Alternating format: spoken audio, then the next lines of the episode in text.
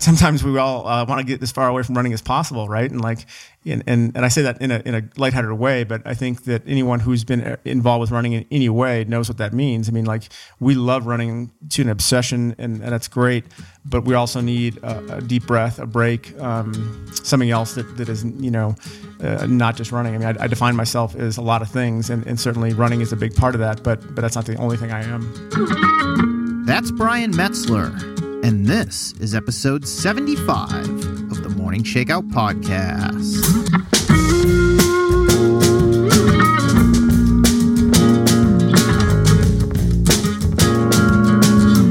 Hey, what's up, everybody? Welcome back or welcome to the Morning Shakeout Podcast. I'm your host, Mario Fraioli, and this week I sat down with my old friend, Brian Metzler. I've known Brian a long time. Back in 2009, 2010, he and I co wrote the On the Run column for Triathlete Magazine, and Brian was my boss at Competitor Magazine and Competitor.com from 2012 to 2016. Before Competitor, Brian worked as a senior editor at Running Times. He was also the founding editor of Trail Runner magazine, and he's written for almost every running and outdoor publication imaginable at one point or another. He's authored or co authored a few books in recent years, and he has a new one coming out this fall called Kicksology The Hype, Science, Culture, and Cool of Running Shoes. I love this conversation, and I hope you will too. It was great to catch up with Brian where he lives in Boulder, Colorado, and talk about running, media, running shoes, along with where and how all those things intersect, and how he's made a career out of writing about the sport and the industry over the past 25 years. We talked about trends that have come and gone in both the media and with running shoes, two areas that Brian knows more than most people about. And we also got into his new book, which I was lucky enough to read an early draft of. And if you're a shoe geek like me, you'll definitely want to pre order it and give it a read. All right, I'm going to leave it at that. Let's dive right in with Brian Metzler.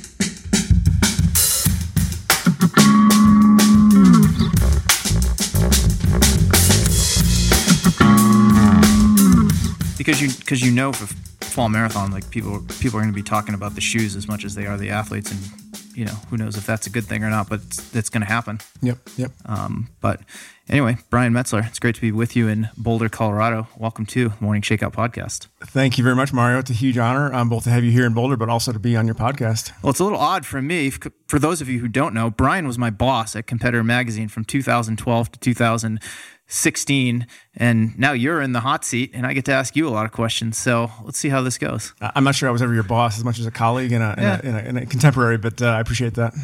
Start with where we're at, Boulder, Colorado. How long has this been home for you?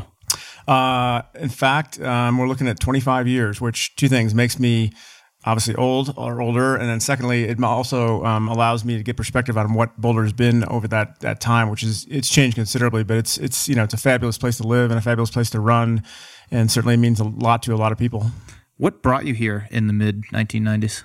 Yeah, I was just out of school, and I was um, I'd been a walk-on track athlete, and was trying to save some kind of fitness, and had been running 5Ks around Chicago, and was entirely burned on that, burned out on that, and was just looking for a new start somewhere. And my brother lived here, and I, I knew a lot about Boulder because of the running and everything else, and I just wound up out here, and uh, yeah, I, I found it to be an amazing place. Strangely enough when I got out here, again, I was burned out on running. I'm like, oh, I'm just going to ski and maybe I'll pick up mountain biking. And that lasted for about three months. And I realized I was really not that fit. And I started trail running. And then life changed after that. Had you been out here to visit prior to that? Or was it, I'm moving there and we'll see how this goes. Yeah, I've been out here to visit a couple times, and um, in fact, one of the times I was visiting, my brother and I came out on a spring break um, before he moved out here, and I I had uh, kind of just run past the track, and I'd seen guys, I'd seen Deke out here, I'd seen Arturo, and, and I was like, wow, this is the place, you know, and and somewhere back then there was a Sports Illustrated cover with all these great um, uh, international runners that were training in Boulder, and so I knew that there was a big buzz about that, and I, I wasn't you know anywhere close to that kind of thing. I was just wanted to be inspired by running, and I really loved running, even though my competitive career, whatever it was, was was long behind me, and I was just excited to keep running and find new inspiration. And so uh, that was part of it certainly, and it's again a beautiful place. And then trail running kind of surprised me because it wasn't really a thing back then, and I kind of fell into it. I'm like, wow, I really love this. I'm not sure what it is, but I'm running trails every day, and I loved it. So it kind of took off from there. Yeah, as you just alluded to, Boulder has long been a mecca for running. Arturo Barrios, Frank Shorter was here, Rob DeCastella. List goes on, and it continues to be. I mean, you've got groups who come in and out of here um, to train. You've got individuals who've been based here for a long time, but the town itself has also evolved. I mean, just in the last five or so years, you have big businesses coming in here. Google has set up shop. Um, other big tech companies. More and more people are moving here. How has Boulder evolved over the past 25 years since you first landed here? Yeah, yeah two things with that. I think that um, first of all, I moved here uh, the, about the month that, that Mark Plaatjes won the world championship, and, and kind of you know it was, it was an exciting thing. Um, and then as far as Boulders at town, I think that uh, you know it, it, was still had uh, remnants of its old hippie past here when I moved here. There was the Pearl Street Mall was here, but there was mom and pop stores on Pearl Street Mall, not not the bigger changed or, or mass produced kind of fancy microbreweries. It was it was kind of a different place. It was still a small town, and I think that it's it's changed considerably that way. It's much more crowded. It takes longer to get across town.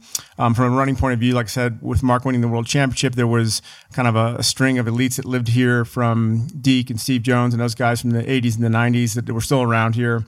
And that was pretty cool. And then there was kind of a, a drop off for a while, and there weren't as many elites training here. Uh, certainly, Eugene, Flagstaff, other places became cool places. Um, there was a lot of Africans here living um, temporarily in, in the late '90s, early 2000s, and then and then all of a sudden it kind of turned around again. And now, you know, certainly you have um, a bu- bunch of current elites here now. Emma Coburn and her group, um, uh, Tinman Elite. I mean, Jenny Simpson's been here for a while. Obviously, she went to CU, but certainly um, the, the, beauty of all that is uh, the, the, the fabric of Boulder is, is woven together from Frank Shorter um, through those other elites of the 70s, 80s, and 90s, um, and it, it's still present today. So that same vibe and inspiration, I think, is still here, despite the town changing from a small kind of um, mountain town to a more cosmopolitan kind of pretty flashy place. Yeah, with Google here, um, Twitter's got an office here, Apple's opening a new media center here. So there's a lot changing. Uh, it's a lot more produced and shiny and polished, but at the, at the core, it's still a great place to run. Do you worry at all that it's going to lose that over time? You know, I, I, think it already has lost some of that, and I don't say that in a negative way. It's still, again, a great place to live and to run, train, and, and the quality of life here is still amazing.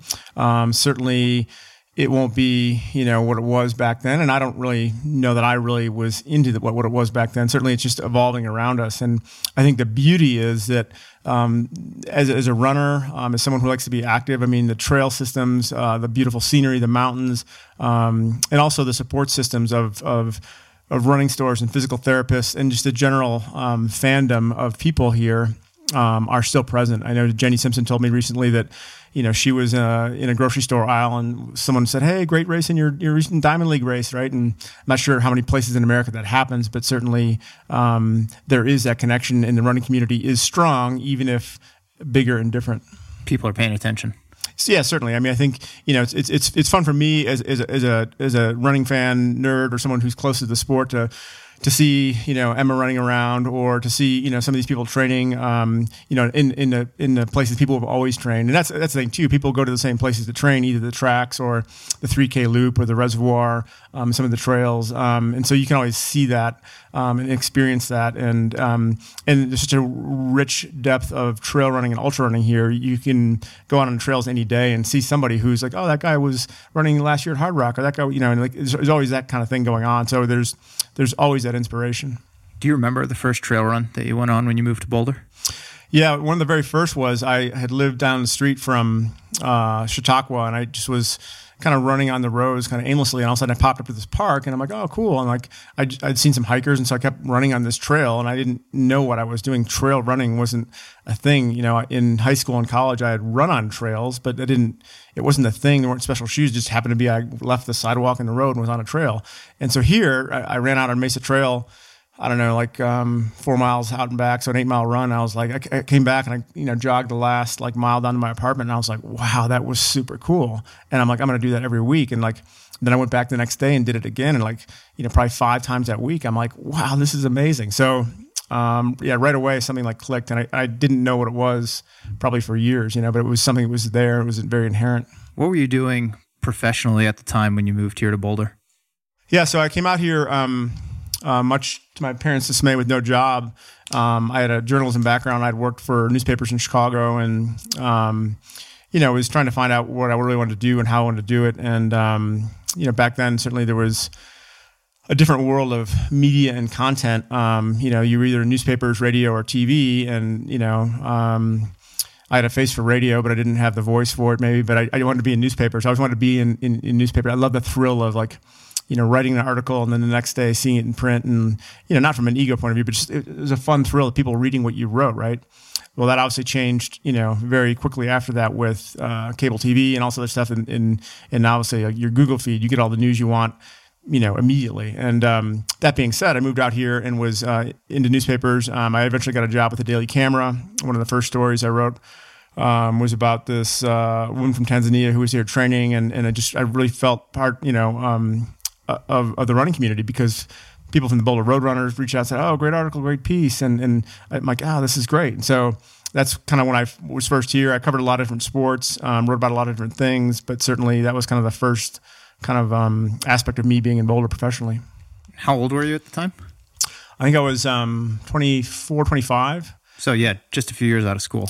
Yeah, and it was funny because I was uh, I was still you know um, I, I, thought I knew a lot about running and everything else, and I did. But then I was I was still pretty green as a newspaper writer or a writer and everything else. And um, one of the key turning points was um, Adam Goucher was a sophomore, and the, my sports editor at the time assigned me to say, "Hey, track down Goucher and do this big takeout story um, about him and everything else." And so I remember uh, I met Adam over in the field house, Balch Field House, and he had already had a great freshman year um, in cross country. I think he was second in NCs that year, and then this is uh, maybe '95. He was he was gearing up to win it, and um, so I had a great time, you know, interviewing him, talking to him. I reached out to other people um, to you know to, to, to complement the story. You know, Mark Coogan, I think Amby Burfoot, I think. I don't know, I'm not sure who else, but but, but about the story, and, and, a lot of people came out and said, "Wow, it's a great piece," and everything else, and they really kind of understood who this guy was relative to um, how great he might be, and um, and then I think he was uh, I think he was fourth that year at NCs, and then obviously eventually he won a couple NCAA titles. Um, you know, we know the whole story running with the Buffaloes, but that was kind of cool because I wrote this great story about him, what I thought was a great story, um, before he became really who he was. From a running standpoint, you mentioned how it wasn't until you moved here that you got into trail running, but how else did your perspective on the sport change after moving to Boulder? I think it was um, it was exciting and interesting, uh, certainly to be a part of this community and and see how well the recreational side of Boulder as a running town meshed with then the elites, you know, and um, you know certainly that came from like celebrating Mark Plaatjes's win um, to to going to the community track meets that are held here um, in the summertime and seeing you know elites show up, not necessarily running, but just showing up. Um, certainly, you know, I'd see Frank from that, from time to time, and um, just being inspired that this community was was pretty connected. I mean, like someone like Rich Castro, who started the Boulder Roadrunners back long before I got here, um, was was a vital part of that, and and there was an appreciation um, of who's around and like supporting the runners that needed travel money or something like that, or, or homestays when they came in town was really cool. And I think the Bolder Boulders have been a big part of that too. The Bolder Boulder's long. Um, and especially now, been a race that really supported uh, pro athletes by having you know prize money and separate races for for pros. Um, long after that went away as a trend on, on the national scene, and um, you know Frank being part of that, being part of the Bolder Boulder and the Bosley family, they, they they embraced then and still embrace now probably that same culture that was around running in 1979 when when pro athletes, elite athletes, the Frank Shorters, the Bill Rodgers, the Rick Rojas um, the Jon Sinclairs were an important part of what running was to everybody. Now we, we've seen that change where elites um, or the importance of elites is distant from a lot of what recreational runners know as running. And that's understandable given how the trends have changed. But I think that um, the connection is still here in Boulder. It's still here with the Bolder Boulder. And, and like I said, the whole idea that like there's people around here that are training for international races is to me is super inspiring. To put a pin in things, right there and shift directions back to your beginnings as a runner. You just mentioned how you grew up outside of Chicago. What was your first, or what is your first remembrance of running having a presence in your life?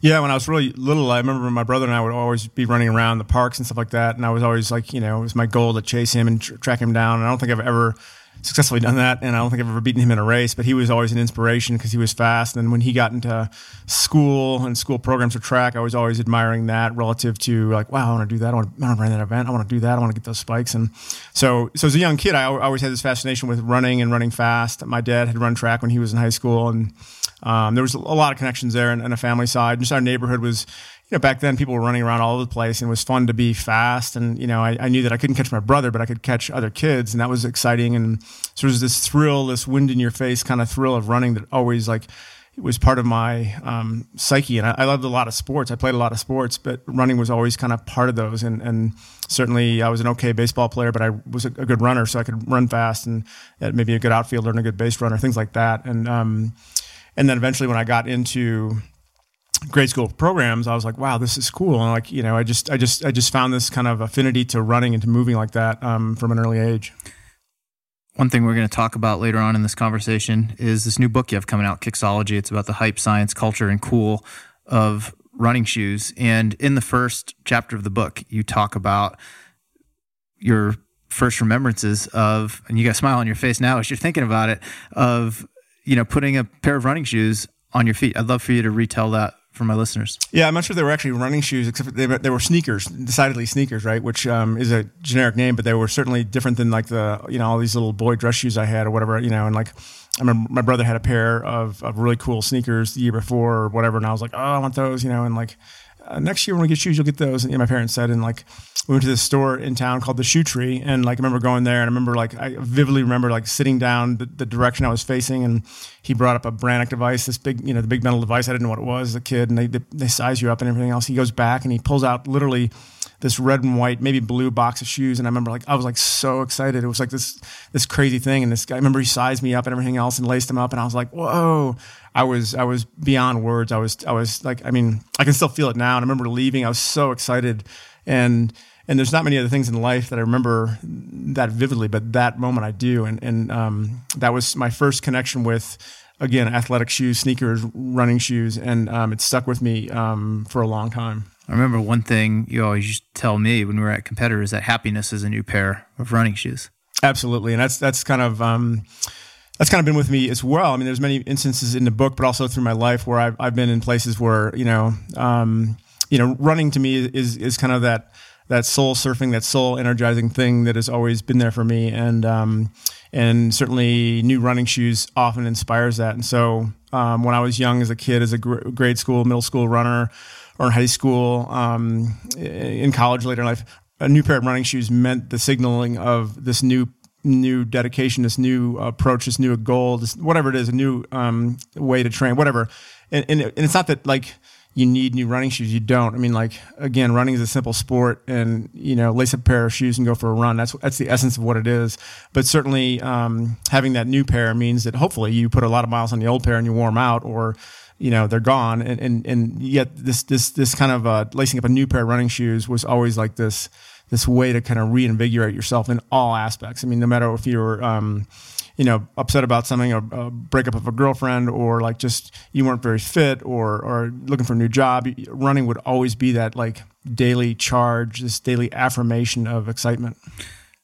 When for you did you realize that running wasn't just something you were interested in at the time and were doing because you enjoyed the competitive aspect of it, or maybe you ran for the school team and that was going to be something that was going to be a part of your life for as long as you're going to live?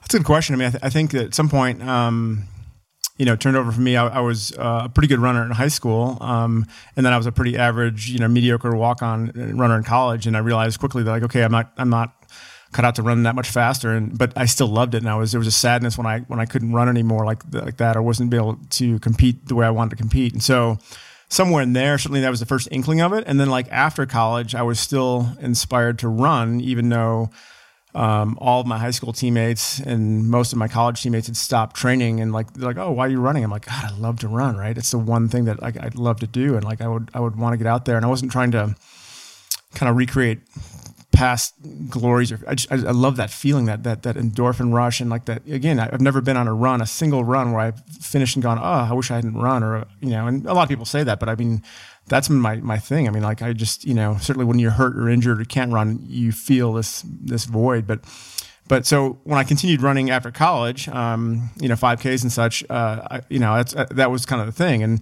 and, and at the same point, when I said earlier, when I, I was burned out, like, yeah, I was like, I was trying to do too much and trying to be too much, and I needed to change. And, and certainly trail running came to me at the right time um, because I was running, you know, modest times for 5Ks and probably running myself into the ground. I was, you know, 20 uh, something, early 20 something, and probably out drinking too many beers, whatever else. And uh, none of my friends were running, and I was maybe forcing it. But but I still knew that running was going to be there for me, and, and running has come back to me and. And, and or always been there for me in different ways. Um, every time I've, I've gone and looked for it or, or you know made it a part of my life. Was trail running the first time that you realized running was more than just a competitive pursuit?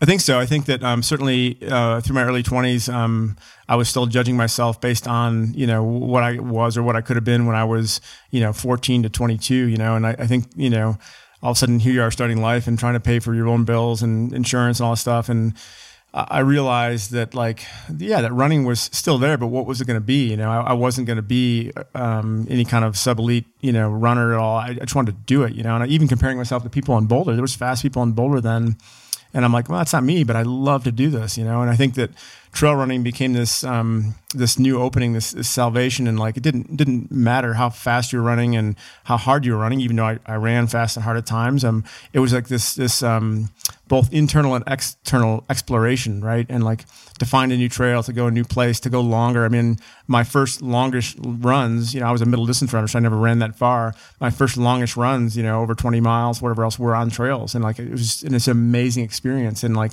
again, it was it was just there were so many touch points that um, that kind of evolved from these runs you know that that spurred you know career creativity just new ideas and um, yeah it was that was that was an amazing experience let's put a pin right there most people listening to this know you as a writer and editor. As I mentioned earlier, you were the editor in chief at Competitor Magazine while I was there as senior editor. Before that, you worked at Running Times. You've written for Runner's World. You were a founding editor of Trail Runner Magazine.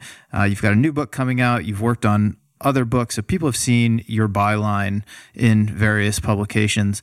When did writing come into your life, or when did you realize that writing was something that you were interested in? It's funny. I I, um, I think that the, the biggest turning point was I was on a, a, family vacation to Colorado, um, a ski trip, um, when I was about a sophomore in college, and I was in the School of Business, um, and you know taking accounting and finance uh, classes and everything else, and I was really kind of bored to tears with it, and I was like, ah, I'm gonna drop out of school and become a ski lift operator. You know, like just take a take a, take a winter job or whatever else, and my mom was like, "No, don't do that. Don't do that. If you drop out of school, it could go sadly wrong, and who knows where you'll you know, get back and everything else." And she's like, "She's like, look, you've always loved to write, and you you've always been very good at it, and and why don't you pursue that? You know?" And I'm like, you know, I'm like, "Oh, I, I have. Have I? Have I? You know, am I a good writer?" And she's like, "Oh, yeah, you're a great writer." And so, you never realized prior to that? No, not really. I mean, I, I I'd done well in like um, English composition classes and stuff like that, and uh, you know, whatever. I, I did have a. It was easy for me even in college in that first year and a half to write a five page paper like that, no big deal. It was, the words always flowed. Um, you know, when I wrote by hand or by typewriter, or whatever, and so it was easy. And so, with that inspiration, um, I stayed in school. I switched to journalism, um, and then it kind of took off from there. I, just, I really, you know, found an affinity for reporting on sports and writing about sports. I thought I had a pretty good knowledge of um, the sports I was writing about, and then also, uh, again, how to construct a sentence and such. And so, that was one of the, one of the turning points in my life for that, and I've never looked back. And since then, you know, my kind of career has gone through a lot of different types of media, but as media has changed, but certainly um, storytelling, you know, writing about things I love to do um, has been fortunately, you know, part of my entire career. The fundamentals are still the same. I think so, yeah, and I think that um, I'm sure I could be writing for you know a business magazine or something some other place you know but but I, have I've kind of fallen into writing about running because I was in Boulder um, based on that very first story I wrote back in 1994 um, but then found more opportunities because I had ideas related to running and a lot of things in Boulder um, certainly uh, were original ideas trail running and some of the people here some of the athletes here some of the shoe brands that started here. Uh, certainly there was a lot uh, of subject matter for me to write about while being here let's take a quick break to thank our sponsor for this episode. It's the Kaiser Permanente Napa Valley Marathon and Half Marathon, which takes place on March 1st, 2020. If you're looking for your next or even your first Boston qualifier, look no further than the Kaiser Permanente Napa Valley Marathon. This race is a fast net downhill official qualifier, and it's just perfect for anyone who wants to earn their BQ. The Kaiser Permanente Napa Valley Marathon and Half Marathon are also ideal for the first time marathoner or half marathoner. I ran the inaugural half marathon there earlier this year, and it was awesome. I mean, you're running through the heart of wine country. It's absolutely beautiful. Plus, the crowds are manageable. You're running down the Silverado Trail through the heart of Napa Valley, so either distance would make for a memorable first race, or just a great race experience in general. You won't want to miss out on these sweet race perks. You get free wine and beer tasting. You can have your bib mailed to you if you're coming from out of town, or even if you're local. Take take advantage of it. It's part of your registration fee. Uh, it's only a one hour drive from San Francisco and Oakland airports, and you'll receive a race bag, which has a long sleeve tech shirt and a finisher medal. So mark your calendars. Race day is March 1st, 2020. You can register today at napavalleyMarathon.org and use the code SHAKEOUT10. That's SHAKEOUT and the number 10 to save 10 bucks on your registration before September 9th, 2019. So run, sip, and savor at the 2020 Napa Valley Marathon and Half Marathon. All right, let's get back to the show. Where did it go from that story that you did for the Daily Camera on Adam Goucher?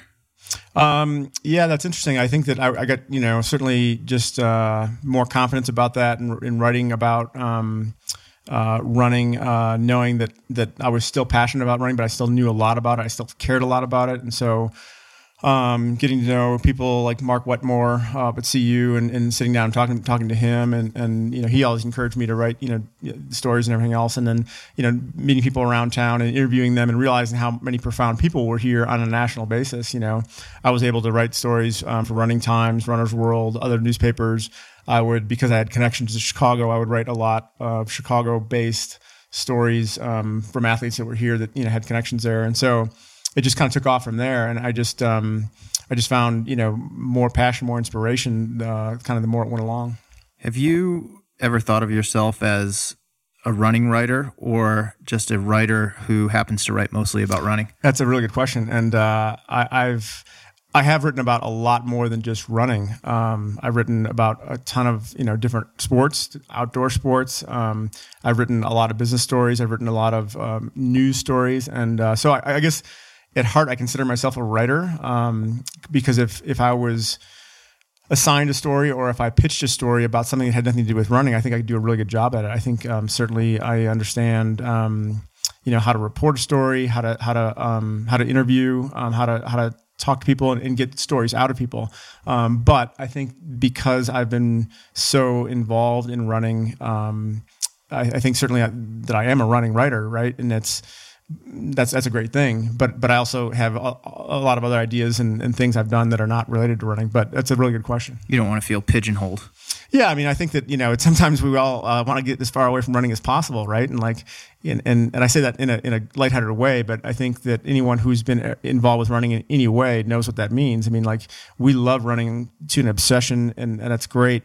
But we also need a, a deep breath, a break, um, something else that that is you know uh, not just running. I mean, I, I, define myself as a lot of things, and, and, certainly running is a big part of that. But but that's not the only thing I am. What was the first article that you ever remember writing about running shoes? Um, I think. Um, I mean, I, I, helped the Daily Camera start its uh, outdoor recreation page in 1995, and I think I did kind of include some running shoes or how to buy running shoes and, and some of the usual stuff around town. There's a guy named Paul Estorino, actually, who, um, gosh, I don't know which, which brand he's at now. He was at the North Face for a while. He was at Burton. He was a lot of other brands. Um, but he was the manager of the Runners Roost downtown. I remember interviewing him for a story, and then um, later he, uh, you know, he we kept in contact with you know events that we're having and everything else. But I remember writing a piece, like a, maybe a review of of trail running shoes. Um, you know, based on the interview with him, and that was maybe the first story about shoes like that. And then I also was um, I was actually working at a magazine in town, a skiing magazine actually, and they were doing their summer issue. And the editor said, "Oh, you're a big trail runner. Can you um, review trail running shoes for us for our summer issue?" Which, you know, was kind of their off season, June through August mountain recreation issue essentially. And I'm like, "Oh, for sure," you know. And like I was super psyched about it. And you know, it's the first time I ever really kind of got directly contacted with um, connected with the, the, shoe brands. You know, so I remember at the time it was North Face, Adidas, uh, Nike um, maybe Brooks, I don't know, but like, and he got like all these samples of shoes to test out and review them and everything else. And I was like, yeah, this is cool. And I, I you know, I certainly knew some of the nuances of shoes. But once all, all of a sudden these samples were coming in, I was like, wow, there's there's of these eight different shoes, they all run differently. You know, and they're all entirely different. And some of them were actually really good. I liked them a lot for how I ran and what I ran, and some of them were total dogs. You know, and I was like, whoa, like this is you know what's what's going on here. But so that was the first piece uh, nationally I think I wrote for about running shoes. And that was about 1999 or 2000. And that just furthered your curiosity to learn as much as you could and share that information with people who read your stuff? Um, I think that was part of it, but I think it was less about that and more about like a real curiosity about shoes and, and, and amazed that there were so many different types of shoes. I mean, at the time, uh, road running shoes were very similar. You know, cushioning. You know, everyone had their proprietary cushioning, and certainly there was there was trainers, there was racing flats, and yeah, there was stability and motion control. But that was kind of lost on me as as opposed to kind of how trail running shoes were developed. There was you know some thin, light, and fast ones. There were some more um, beefy, you know, cushion ones, ones that offered great protection. Um, and because I was getting more and more into trail running, I was I was really keen on that. And so I think um, kind of that led me to going to trade shows, to, to uh, interacting with brands, and seeing what next year's shoes would be, which was super cool to me. Um, talking to designers, developers, marketers, things like that, and really understanding the running shoe trade as a business, um, as well as kind of how shoes were evolving. How have shoes evolved? Yeah, crazy, right? I mean, like um, again, you still need a pair of shoes and just go out for a run, so it doesn't really matter what's on your feet. But certainly, I think that um, you know over time you can say that that running shoes have probably improved um, based on kind of how they're made and how they're um, the materials used, things like that. Although you could argue too that um, you know when when Derek Clayton ran sub 209, I mean he was wearing next to nothing of a shoe, and that's still uh, you know a time that would be you know pretty pretty fast nowadays but uh, from from the point of view that I think like I think when I was getting into it in the 1990s, uh, in early 2000s, there was a lot of shoes that were like overbuilt and heavy and hyped, you know, and like like Nike Shox. Like I don't understand why people ever ran on those things, it, but Nike obviously was behind it. They were pushing them and everything else. It was a big deal. Um, at the same time, I found at that time shoes weren't really performance oriented. Uh, most of them, not not all of them, but there were shoes that were just again for the for the mainstream um, recreational runners they wanted cushion they wanted comfort and they wanted step in comfort. And so when when brands were putting in these like really cushy um, you know footbeds it was just so when you put them on on, on the floor shoe floor you you you basically love the shoe and want to buy it. And that didn't really equate to all that you know foam and and chunkiness didn't equate to performance or better running. It equated to a lot of other things comfort but like it wasn't that. So that that was intriguing to me and, and kind of um, made me curious. But um but overall, I think that you know now we've seen shoes, especially after the minimalist boom, which we can talk about in a second, I guess. But um, shoes are lighter. Shoes seem to be more performance oriented, at least for the sake of moving with the foot the way it's supposed to, not controlling the foot. Um, those are some of the biggest things I think that have changed, especially in the last five to seven years, that have been important for for everybody. Are there trends or fads that have come through, passed, and then come back around again?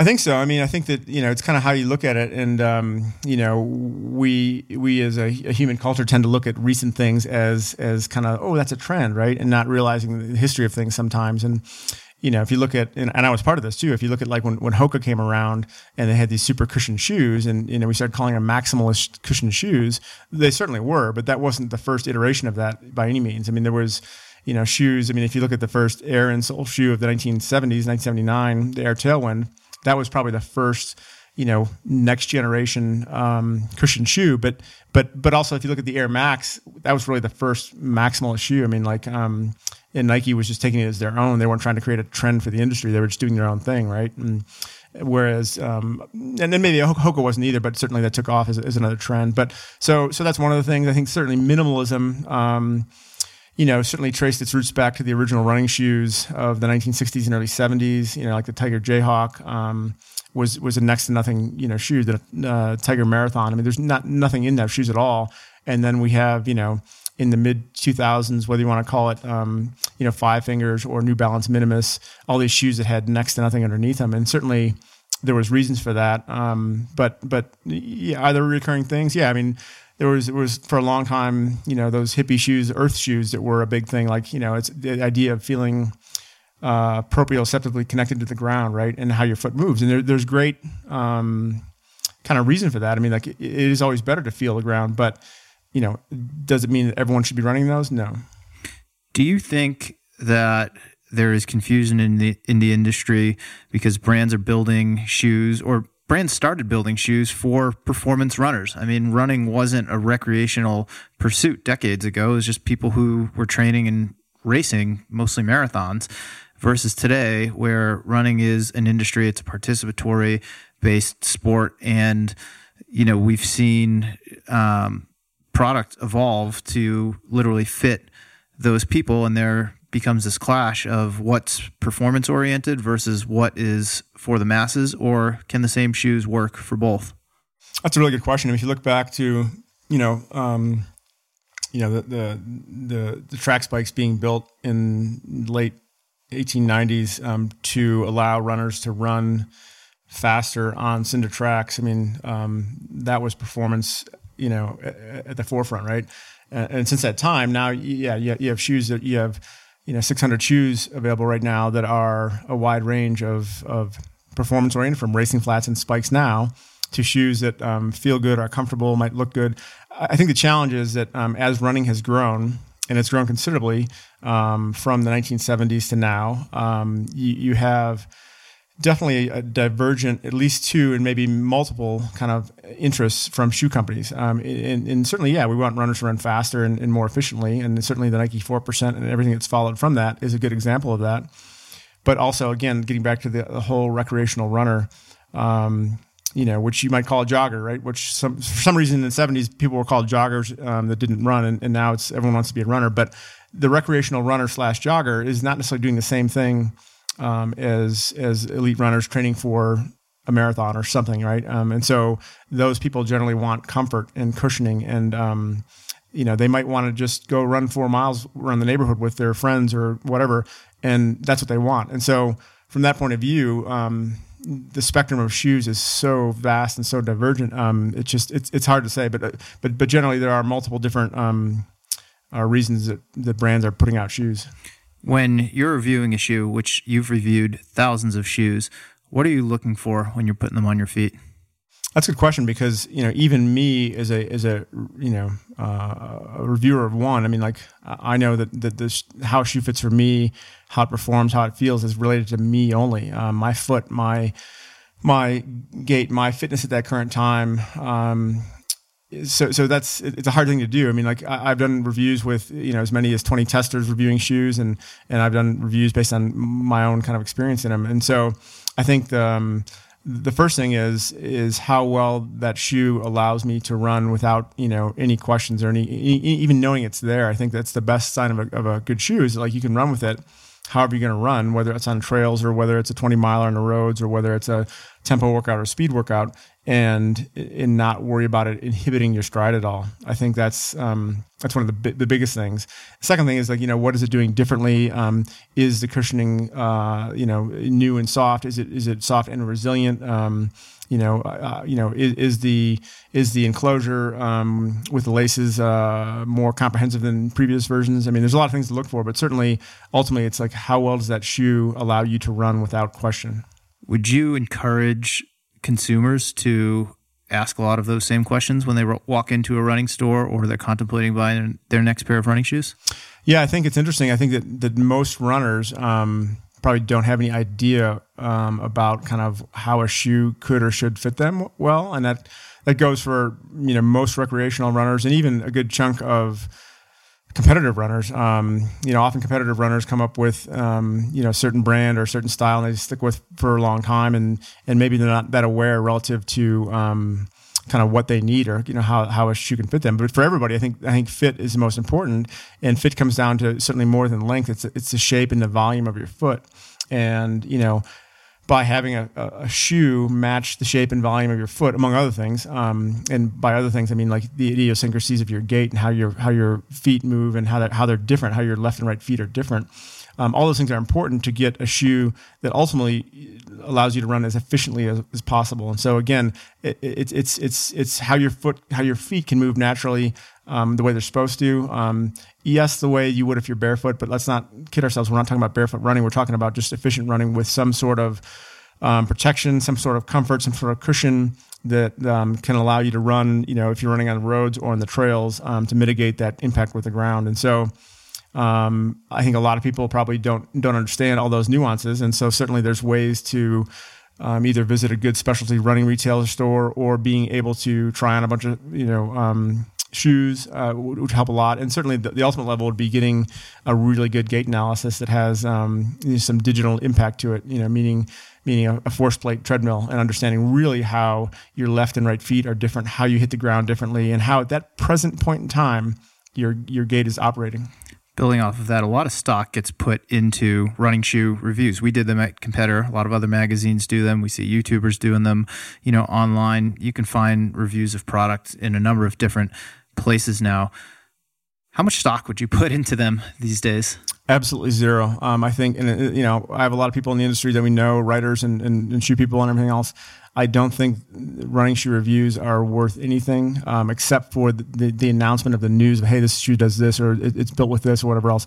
But I think the reviews themselves, I mean, I, I love watching a lot of people on, on YouTube and, and whatever else, but like, it's like, it doesn't matter. It doesn't affect um, how it affects you as a runner, and how it fits your foot, how you're going to run in it. Um, again, that's part of running shoe history. It's it's you know it's one part innovation and a huge part um, marketing hype. You know, and that's that's the sad part about it. But that's also um, an inspiration too. Like I said, I'm the one that says, yeah, happiness is a new pair of shoes, and certainly it is. And so it, it, it's kind of a you know a weird dichotomy of like understanding like okay there's this great shoe everyone wants and like okay that's not my shoe i mean like you, you got to find out what's, what's best for you and so i think again the reviews help build hype and certainly, if they're well written, they can be informative, and that's good.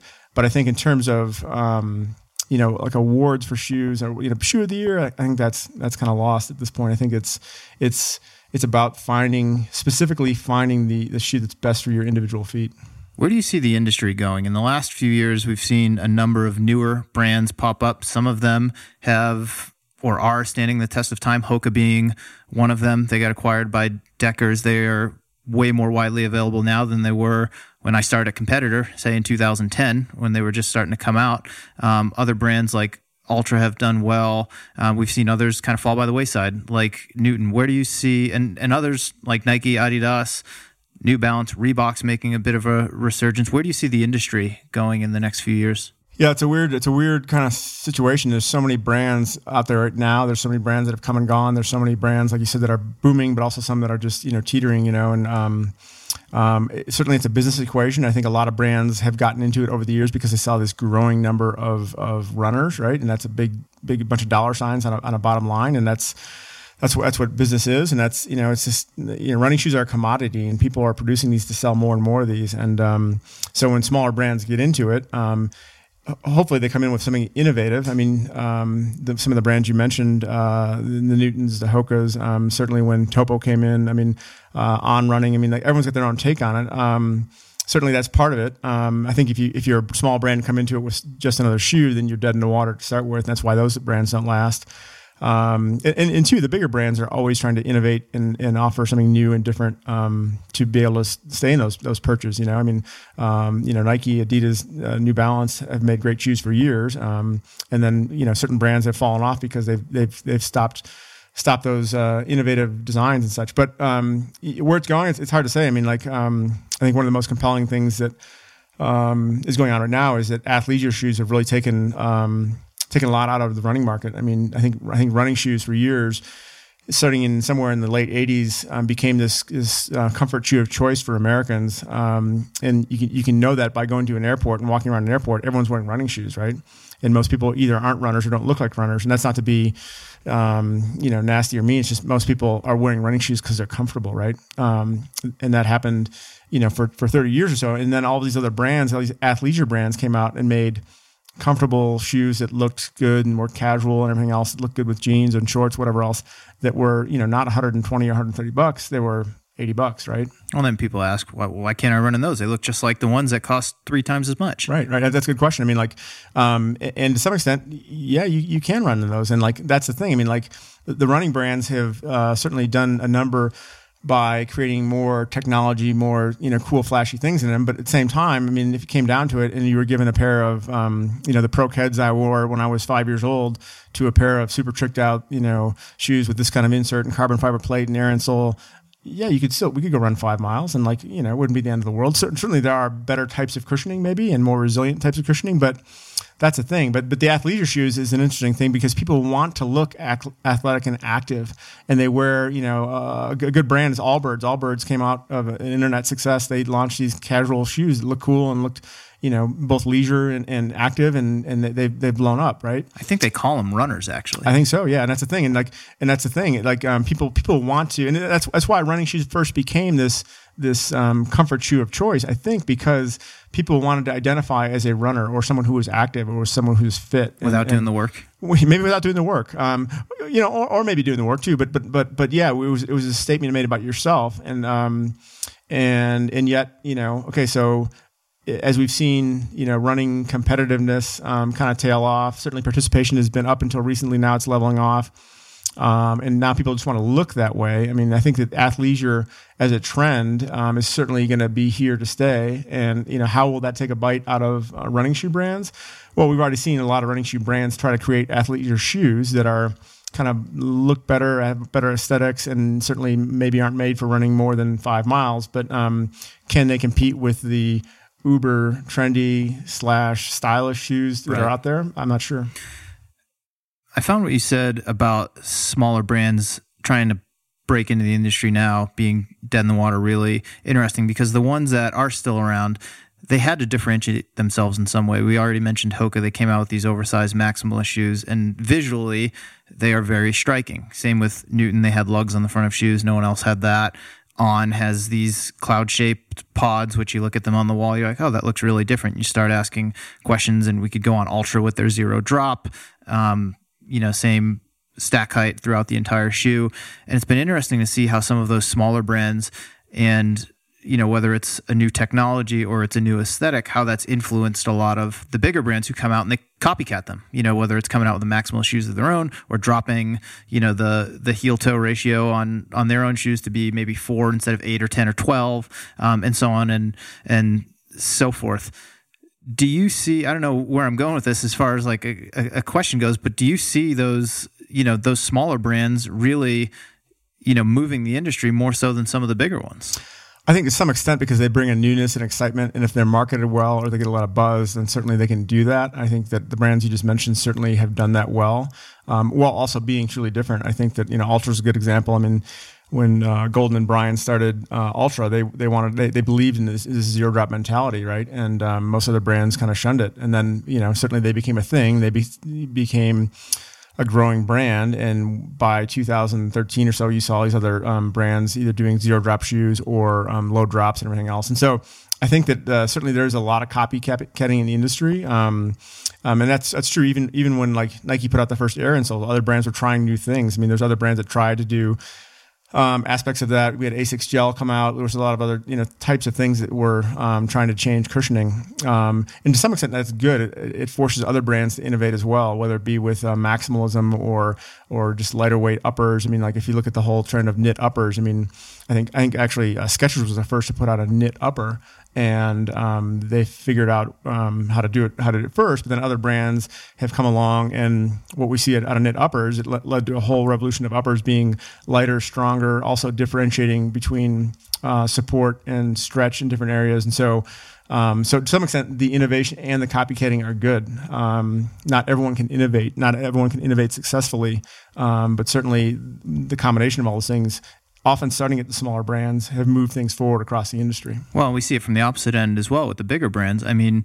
before we came on, Mike, we were talking about the Nike Vaporfly. I mean, it's arguably the biggest is the biggest global footwear brand in the entire world, and they come out with you know this carbon fiber racing flat with a new lightweight foam, and it changes the game for marathoning. And you know here we are, a little over a year later, and almost every brand has a response to that, something with a carbon fiber plate or some new foam or some combination of that. Um, Flyknit uppers uh, or knit uppers um, have come into it, so it goes both ways.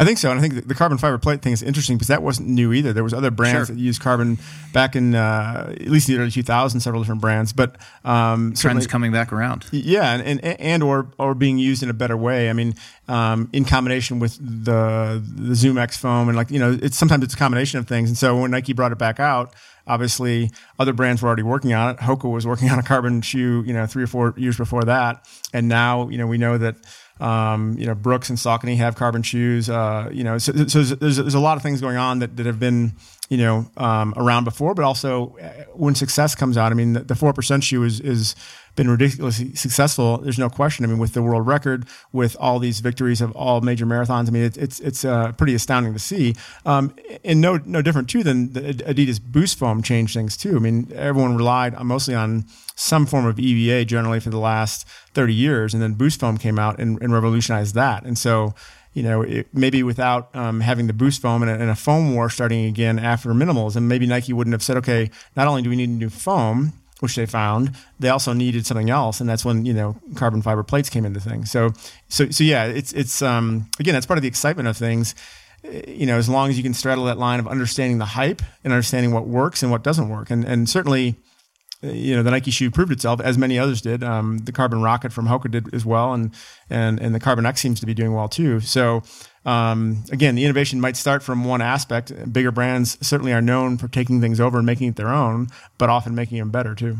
We could go on geeking out about running shoes for hours, but I have a few other things I want to cover. Last bit on running shoes. I have your upcoming book in front of me, Kicksology, the hype, science, culture, and cool of running shoes, going to come out this fall. When did the idea for this book come to be, and how long have you been working on it?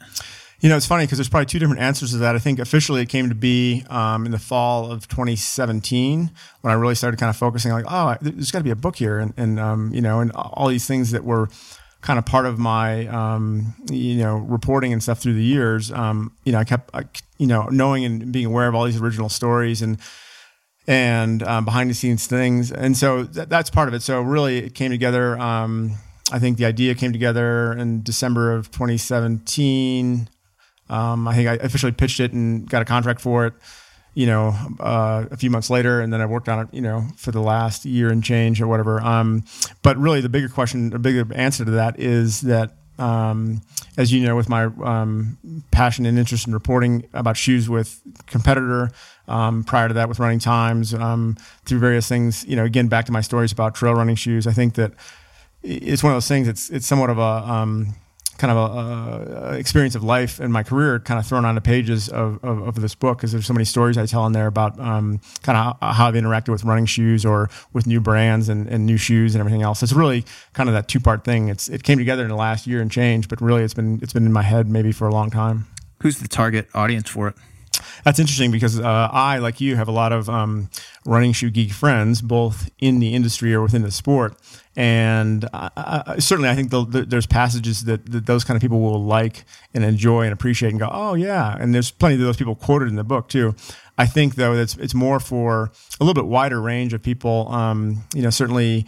Uh, people that are recreational runners, people that have, have, have been runners um, either for the last couple years or all their life, um, no matter what level um, in just the same way that someone might appreciate uh, a book about uh, baseball gloves or um, you know some kind of some some kind of cooking utensil. I don't know. I think there's uh, there's an interest from a general point of view. Um, certainly, the one thing that bonds us together as runners is certainly the act of running and the feelings we get from it, but also the fact that we also all wear shoes. You know, or most of us do, I guess. Um, and so I think that someone who um, might casually be training for their first um, or tenth uh, half marathon, or someone who might, you know, like yourself, has run, you know, very fast times in a lot of different events, um, will will appreciate. I think um, again the storytelling and the history and the lore and uh, science uh, of running shoes. What about the book do you think will surprise readers the most? Um, that's interesting. I think there's a lot of um, a lot of um, hype, hyperbole out there about running shoes. Um, I think you know a couple things is that it, you know running shoes don't cause injuries, despite what you, you might think, or like oh that shoe hurt my foot. Um, it, it, running shoes don't cause injuries. It's certainly how you run. It's your gait. It's repetitive motion. Um, it's doing too much, too fast, too soon, cause injuries. Um, certainly if you ran, you know, uh, 30 miles in a pair of, of, of hiking boots or um, work boots, you might feel sore and broken down too. But that's that's not the point. Running shoes don't cause injuries. I think that's the biggest, um, one of the bigger surprises or takeaways. I think certainly some of the storytelling behind um, how the Nike 4% shoe came together, um, how some of these brands emerged. Um, my original story with Micah True, who became Caballo Blanco and Born to Run, was kind of fun because I knew him long before this whole thing kind of blew up, and that was kind of a cool thing. So there's, there's a lot of, I think, fun and fascinating stories in there. Back to your career as a journalist, you had said earlier how You are a writer with a wide variety of interests who's happened to write mostly about running over the last couple of decades. But you were the founding editor of Trail Runner magazine. You worked for many years as a senior editor at Running Times. You and I worked together at Competitor. After that, you did a stint as the content content director at Motiv Running. Uh, you've been freelance for the last couple of years, working on books, articles, various other projects. How has the running media landscape changed over the last 10 years or so? That's a good point as well. I think that um, it, it's changed considerably, um, uh, especially in the last five years or seven years. Um, uh, and maybe even back to 2007 when FloTrack um, kind of was founded. I think certainly things become more visual, um, which has been good. I think you know certainly there's a lot more uh, access to to kind of seeing things um, come alive, which is good. Certainly, certainly the the written word has changed. Uh, the spoken word, obviously through podcast, is is is more prevalent now. I think that um, which is good and bad. I think I think that there's there's that immediacy of of seeing a race result that has changed the interest in wanting to read about a race. You know, and I think that you know one of the things I did appreciate back in the day were um, not necessarily long form, but longer descriptions of races and how things played out. I think that um, that's probably missing. Although we have seen some long form journalism come back, which is good. I think it's good for for running and for understanding um, some of the stories behind people or or events. I think I think the ability to be on your phone at any given time and see content um, and stories you want to see, whether you know you wanted to see them or not, is, is unique and interesting. Certainly, um, but certainly, obviously, it's become more modern. It's become more immediate. It's become more um, in your face. Um, and, and, again, there's there's plenty of positive aspects to that, but certainly. Uh, certainly, there's there's probably is a loss of um, true storytelling that we've we've left behind as we've ventured out of print magazines and newspapers. Is the print side of it dead? I don't think so. I think um, I think that was an obvious thing to say um, over the last you know five years, but I think there's um, certainly good reason to believe that uh, that print is still alive. I think that um, that was driven by the industry, which was driven by marketing directors wanting to see analytics behind their ads. And so, if you're a marketing director at a big running brand, you wanted to see the success of your ads and, and the dollars you're spending because uh, you wanted to be able to, you know, take it up a chain and say, hey, look, we're, we're, we're, investing in this digital stuff. We're selling more shoes here. That made a lot of sense. Um, e- even though, I mean, we know those numbers were all inflated and sideways anyway. If there was, you know, um, true analytics, it would maybe be a different thing. But I think that um, the, the, the print side of things, I think that runners or anybody who's passionate about a certain subject matter love the tactile feel of a magazine or a book and I'm not saying that because I'm trying to sell my book. I'm just saying that people love to to take time with something and, and read it. I mean, I think that um, there are great stories and books that, that, that that play out better because you're holding it and because you're experiencing it, um, as opposed to just listening or driving your car and listening to it, you know, on your headphones or whatever else. And so I think that um, you know runners. Um, you know, would love running magazines forever. I think that if you're into cats or cooking or you know whatever travel, you you love that tactile feel, that visual um, connection um, that is different than what you get in video and audio and, and things like that. So I don't think print is dead. I think it's a tough business model because the act of printing paper and then shipping something through the mail or whatever it is is very expensive. And I think the business model has to change in order for that to be viable. But we've already seen plenty of of um, you know small niche magazines publications do really well with a new business model. Is that where you think the biggest opportunity is, not just for print, but maybe coverage of the sport of running versus the activity of it? Um, I think so. I think that there's definitely an opportunity there. I also think on the other end, though, I think there's there's an opportunity to bring um, probably more TV worthy or TV produced video um, episode, webisode shows back. I mean, in, in, way back in the day, there was a show called Running and Racing that I used to like a lot on you know on, on, cable TV, and that kind of went away because it didn't make sense or didn't have the viewership, it didn't have the sponsorship. But I think now that I think the, um, the beauty of the internet is that allowed um, us to more to, to, watch more races to see more things because there was all of a sudden this channel for which you could go to. I remember people lamenting, you know, oh, I can't, you know, Pre's not on TV anymore. This is back around you know 2000 or whatever else, and like you couldn't see USATF meets on TV, right? Well, there was a lot of reasons for that, but one of which was you know they weren't they were going to draw the ratings, right? And um, it also had to do with the sport not really kind of understanding itself. But I think the ability to you know watch uh, on live stream a lot of races and stuff like that has really kind of said, okay, there's, there's a way to watch these events and everything else. Um, so I think there's a there's a way to produce again more kind of video content that it's really um, polished and and well produced. Um, and then I think also I, I do think there's an opportunity in print. Stepping back from that, it's been really interesting to see, and I'm part of this, the rise of niche media in running versus trying to be all things to all runners. Yeah, I mean, I, we had discussion um, a couple years ago in Boston. And I think that's totally true. I think that I think that it's really hard to to feed the rat, so to speak, with content. Um, I think that's what that's what big media has become because um, you're always looking at numbers, and everyone is so focused on SEO and and uh, did we get any clicks? And from from the from that model point of view, yeah, it makes sense. You absolutely have to do that. And yeah, people are saying, oh, you got to change the wording around to have more you know frequent words in here. But what that's done is it's taken it's taken the passion and the editing skill out of stories and content and, and just basically tried to homogenize everything, whether it's getting clicked on. Um, there's there's stories that are popular um, that should get a lot of clicks, and there's stories that um, are might be great stories that don't get clicks, and therefore are pushed to the bottom of the pile in relevance. Unfortunately, in this modern media, because um, yeah, yes, a story about you know me running you know 48 miles to Winter Park over these old railroad trestles might be fascinating, cool, but not to that wide of an audience, and so I think that um, that, that's a challenge. I mean, certain modern media has these dictating rules about what has to happen and how the numbers have to be, um, you know, as opposed to just starting with a good story for the sake of a good story. Last bit here before we wrap up. Where do you see your involvement in coverage of running being moving forward?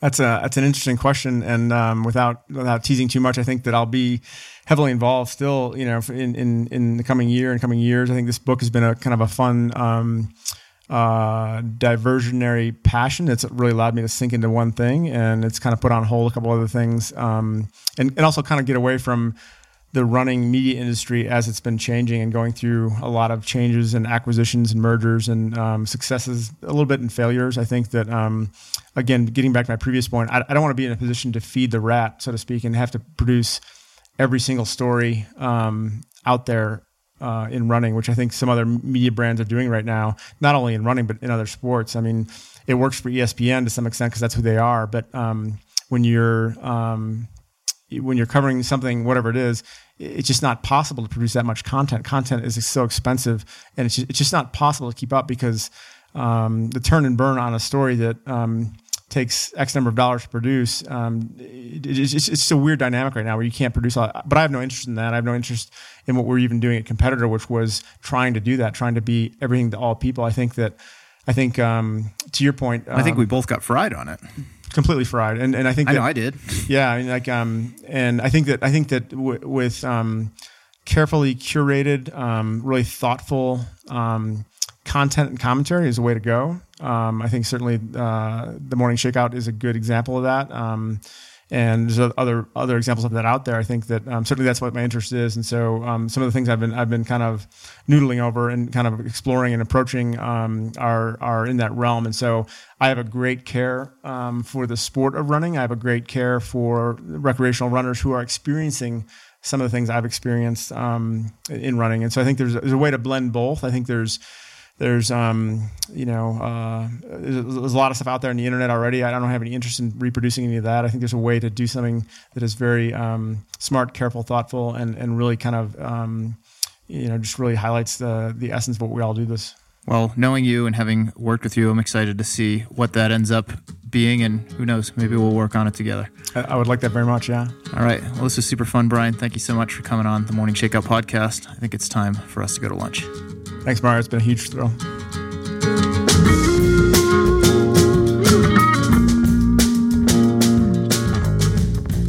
All right, we did it. Really hope you enjoyed this episode of the Morning Shakeout podcast. Thank you so much for listening in and being a part of this journey with me. Also, a big thank you to the Kaiser Permanente Napa Valley Marathon and Half Marathon, which takes place on March 1st, 2020. Run, sip, and savor as Napa Valley offers the ideal destination for a racecation can run down the Silverado Trail on scenic net downhill courses, then celebrate your achievement at one of over 500 valley wineries, excellent restaurants, local breweries, or even on a hot air balloon.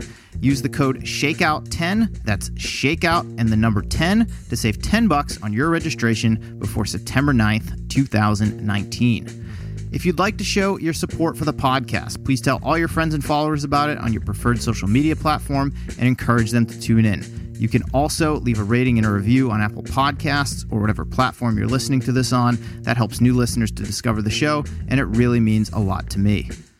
Big shout out to my man John Summerford at bearsrecords.com. He takes care of all my audio needs for the show, the editing, the music, all of it. That's all John, and he's a big part of my small team here at the Morning Shakeout.